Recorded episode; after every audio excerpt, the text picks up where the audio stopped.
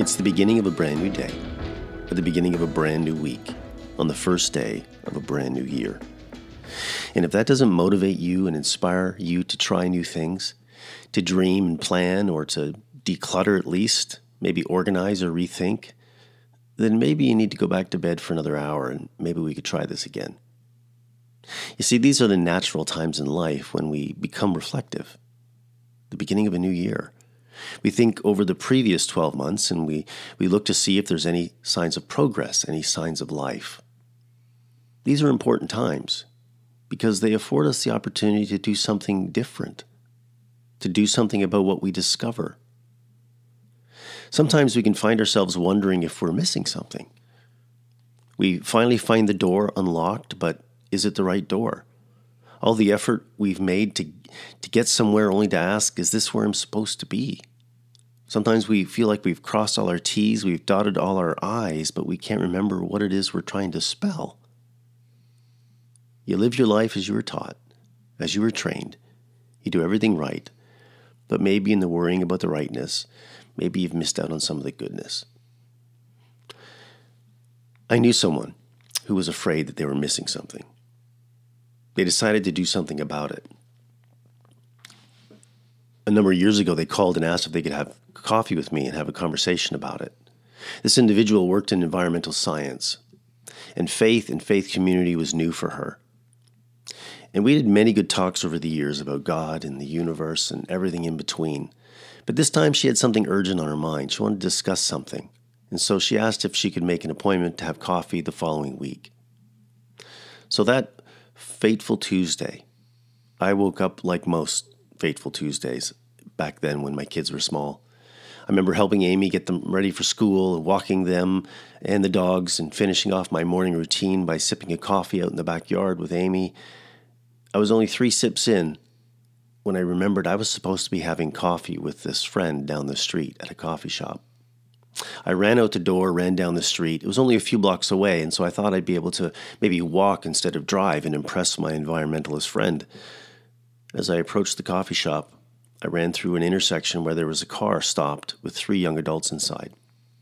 It appeared that they'd run out of gas, or maybe they were experiencing some mechanical difficulties and they were trapped at the light during this morning rush. Cars were just zipping around them and they looked embarrassed as they sat in the middle of it all.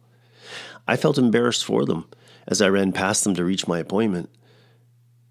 My friend was waiting, but not annoyed, and we purchased our coffee and we sat down to talk. Once seated, I realized that I was in direct viewing path of that intersection where I could still see that car. Those young adults had still not managed to rectify their situation. And as my friend began to speak to me, she told me how much she'd loved the new faith community that she was a part of and how much her new perspective is influencing her life. But there was an urgency behind her voice, and she finally came right to it. I don't want to miss anything, she said. I asked her to explain what she meant. She was so convinced now that she was a believer that every day mattered and that God had opportunities all around, and she was afraid of missing them and wanted to know what her next steps should be. Now, years earlier, I would have suggested she busy herself with some Bible studies, some discipleship programs, but that was before I'd become a bit disillusioned with the Christian discipleship machine. I'd come to realize that there are no shortcuts to becoming like Jesus. There is no course that you can take, no video curriculum to speed things up. The only way to be a follower of Jesus is to follow Jesus. To be blunt, only by following Jesus. I was both inspired by her enthusiasm and at a loss to answer her question what's next? It was one of those moments when you can have two conversations going on at the same time, both with someone else and with yourself. The one I was having with myself was regarding the dilemma that sat in a busy intersection 250 meters away. As my friend spoke to me, I was looking past her at the answer to her question. I said, Do you really want to know what is next? Then follow me, I said, and I stood up. She looked puzzled. Where are we going? We're doing what's next. I said as I ran out the coffee shop to the intersection. It was amazing that almost 10 minutes had passed and no one had bothered to stop and help these college girls push their car out. The five of us managed to simultaneously stop traffic long enough to push the car through the intersection to bring it to the gas station across the street. They thanked us, and as we walked back to the donut shop, I looked at my friend and said, That is the answer to your question. Yes, there's more to read, there's more to learn, but faith becomes real when we learn how it engages with the world around us. In fact, I would say faith becomes real when we wake up to God all around us in real time. God has invited us into His life. But many of us hit the snooze button and go back to sleep. We easily miss that in all of our everyday mundane tasks, and we wonder why God isn't speaking to us anymore. Sometimes we can feel like we're hitting the target but missing the mark. In the gospel stories about Jesus, three of them tell the same encounter about a, a man. Now, the broad strokes in all of these encounters are all the same as they recall the event. But this was obviously an important enough story that caused all three of them to write about it.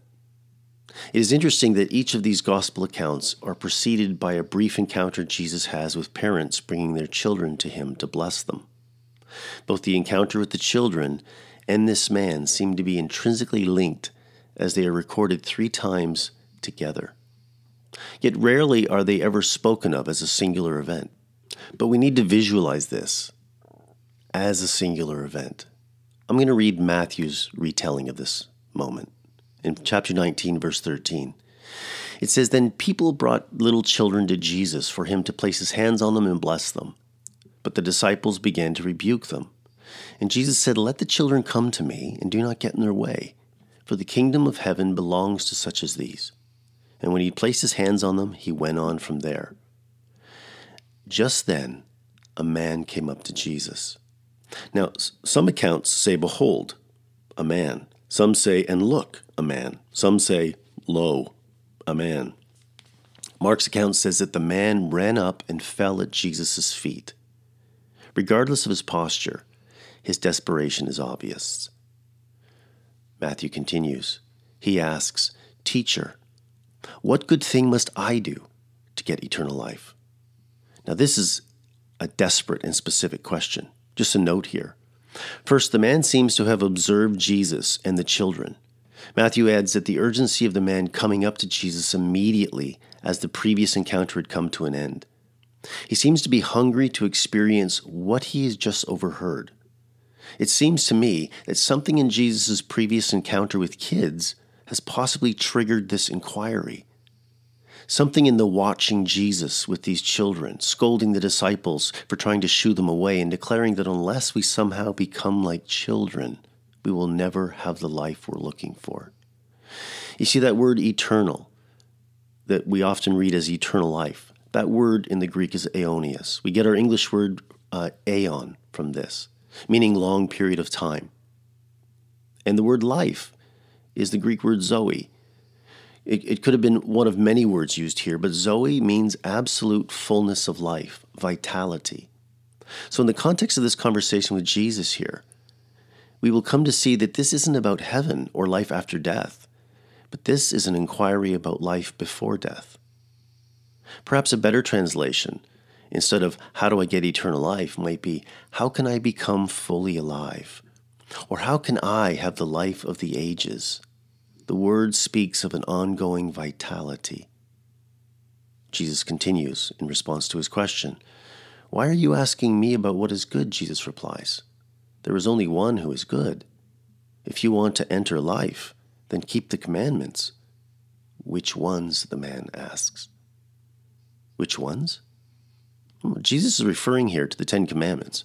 I find it interesting that he wants Jesus to qualify his answer, maybe in case there are some that he doesn't have to follow. I think this is going to be an interesting conversation.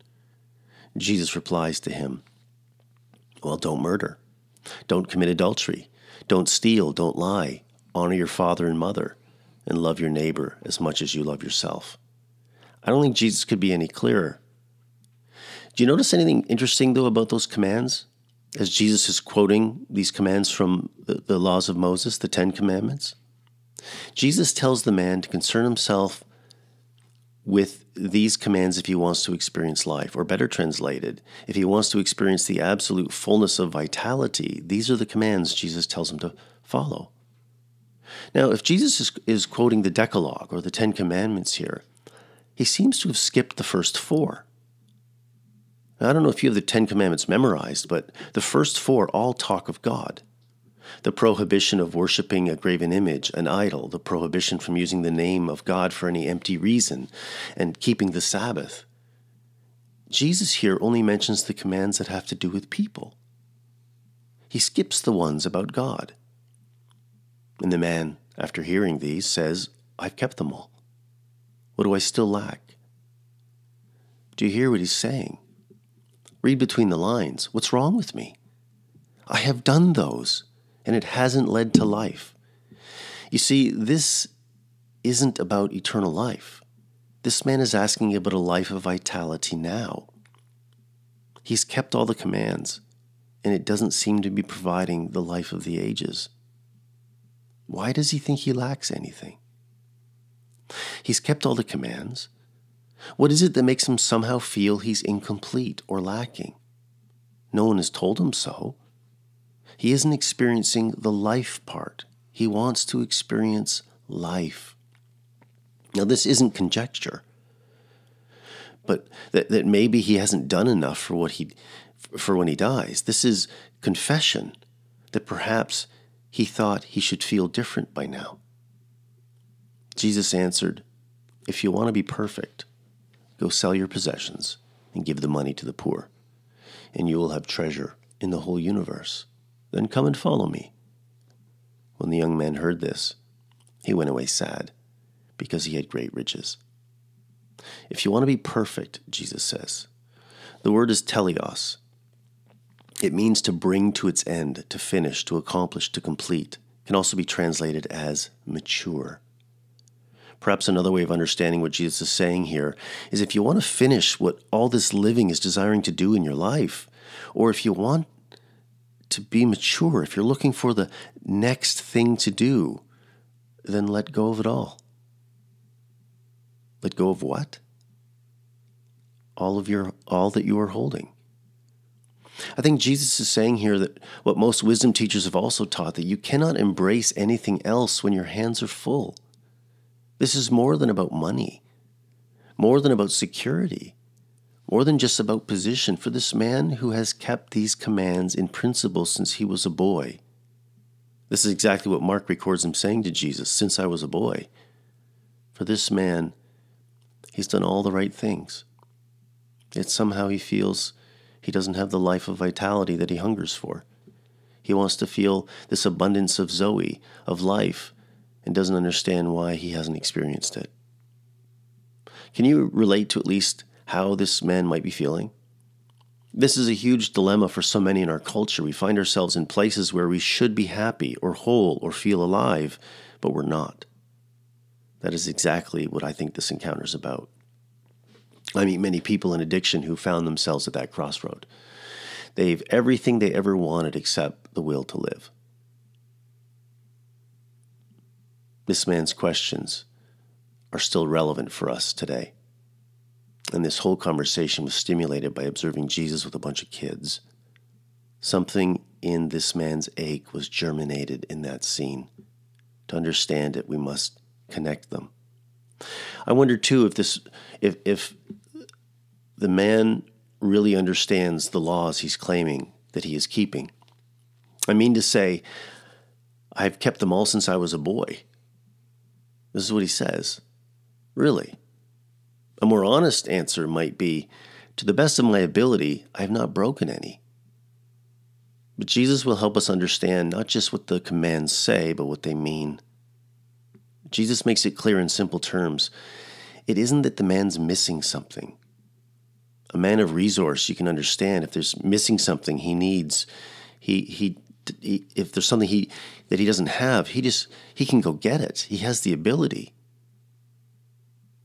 No, Jesus is helping him understand something that I think he needs to learn and we can all learn from. The problem isn't that we're missing something, the problem is always that we're often holding too much.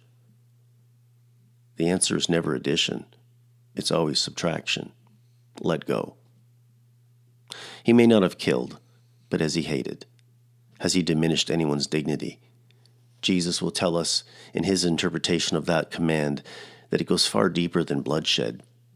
Do you need to let go of animosity, anger, hatred? He may not have committed adultery, but has he wanted what isn't his to have? He may not have stolen, but has he taken? Does he fill his cup by emptying others? Wealth is not bad according to Judaism, as long as it's acquired lawfully and is handled charitably. He may not have lied, but has he been honest? Can he let go of his ego, his reputation? Has he disregarded those who gave him life, his parents?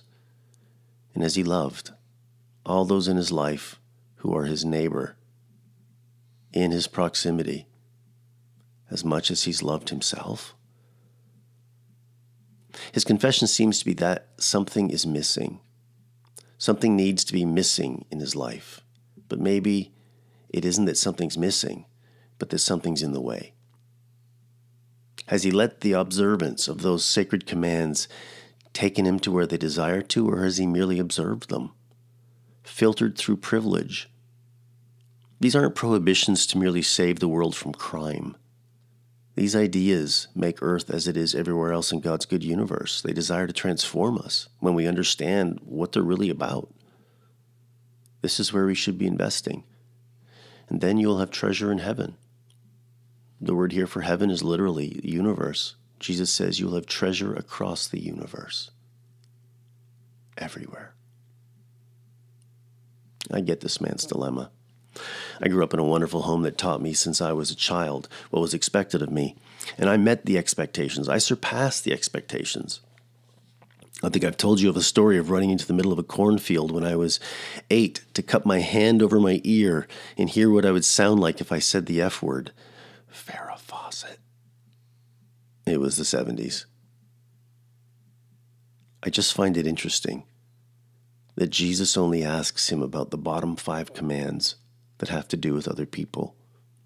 Matthew records Jesus as adding as well the command to love your neighbor as yourself in his recollection. There's no mistake here. If you want to experience the abundant life, it will involve your interactions with people. Now, science backs this up. I'm, ironically, Time magazine a couple of years ago did an article on the correlation between joy and altruism. Science, scientific research provides compelling data to support that giving is a powerful pathway to personal growth and lasting happiness. Giving of your time, of your love, of your resources activates the same parts of the brain that are stimulated by food and sex. Experiments show evidence that altruism or generosity is hardwired in the brain and it's pleasurable. Helping others may just be the secret to living a life that's not only happier, but healthier, wealthier, more productive, and meaningful, and not just for the one doing it. And one of the caveats in all the research is that in order to experience what science calls the helper's high, is you have to be genuine in your efforts. It just can't be duty. That would require you to actually care about the other. The connection that intrigues me here in what Jesus is telling this man is this others part. We need others to learn how to truly love ourselves. What a paradox. We need others to learn how to love God. I think this young magistrate here in this story, like the disciples, was surprised to hear Jesus suggest that spirituality is observed where we least expect to find it in the lives of children and in the caring for others. This young magistrate basically asks Jesus to elaborate once again. The life he seeks is found where he least is looking to find it in his care for others, strangers even. Notice Jesus never mentions, oh, you want life? Worship longer, memorize more scripture. No, it all has to do with engaging in the gritty bits of humanity, the lying, cheating, lusting, and stealing bits. The difference is in the perspective and approach. Real life, abundant life, comes when we are giving of ourselves, when we are letting go so others can hold on that fills a hole. That comes from avoiding anything that costs us. I am the young magistrate in this story. My wealth's a degree in theology, the feeling that I was right. I'd kept the commands and more, but I missed the forest for the trees. What's the most important command? A religious leader once asked Jesus. Love God, he said, and love people. Nothing else matters. God has come to me in the most surprising of places, not at altars or in between Bible verses, but in the helping of carrying someone else's burden, someone else's pain. It puts my own in perspective. Loving people isn't just a nice notion. It's the secret second half of an equation that shows us how to do the first half loving God. Do you know every choice you make pushes you closer to the light or has the potential to diminish it? I was taught as a child that following Jesus was one choice you make at the front of a church. But truthfully, over the years, maturity has taught me that following Jesus is a thousand choices that confront me every day. Kindness and compassion, awareness and appreciation, all equal moments of true discipleship, moments filled with God. So, as we begin this new year, we are all wondering what could be next. But when it comes to our faith, what is next awaits for us outside these doors. In the mundane tasks, eating lunch, going to work, loving family. We follow Jesus into all the circumstances that reveal themselves to us, and when we do, we end up where He's taking us into life.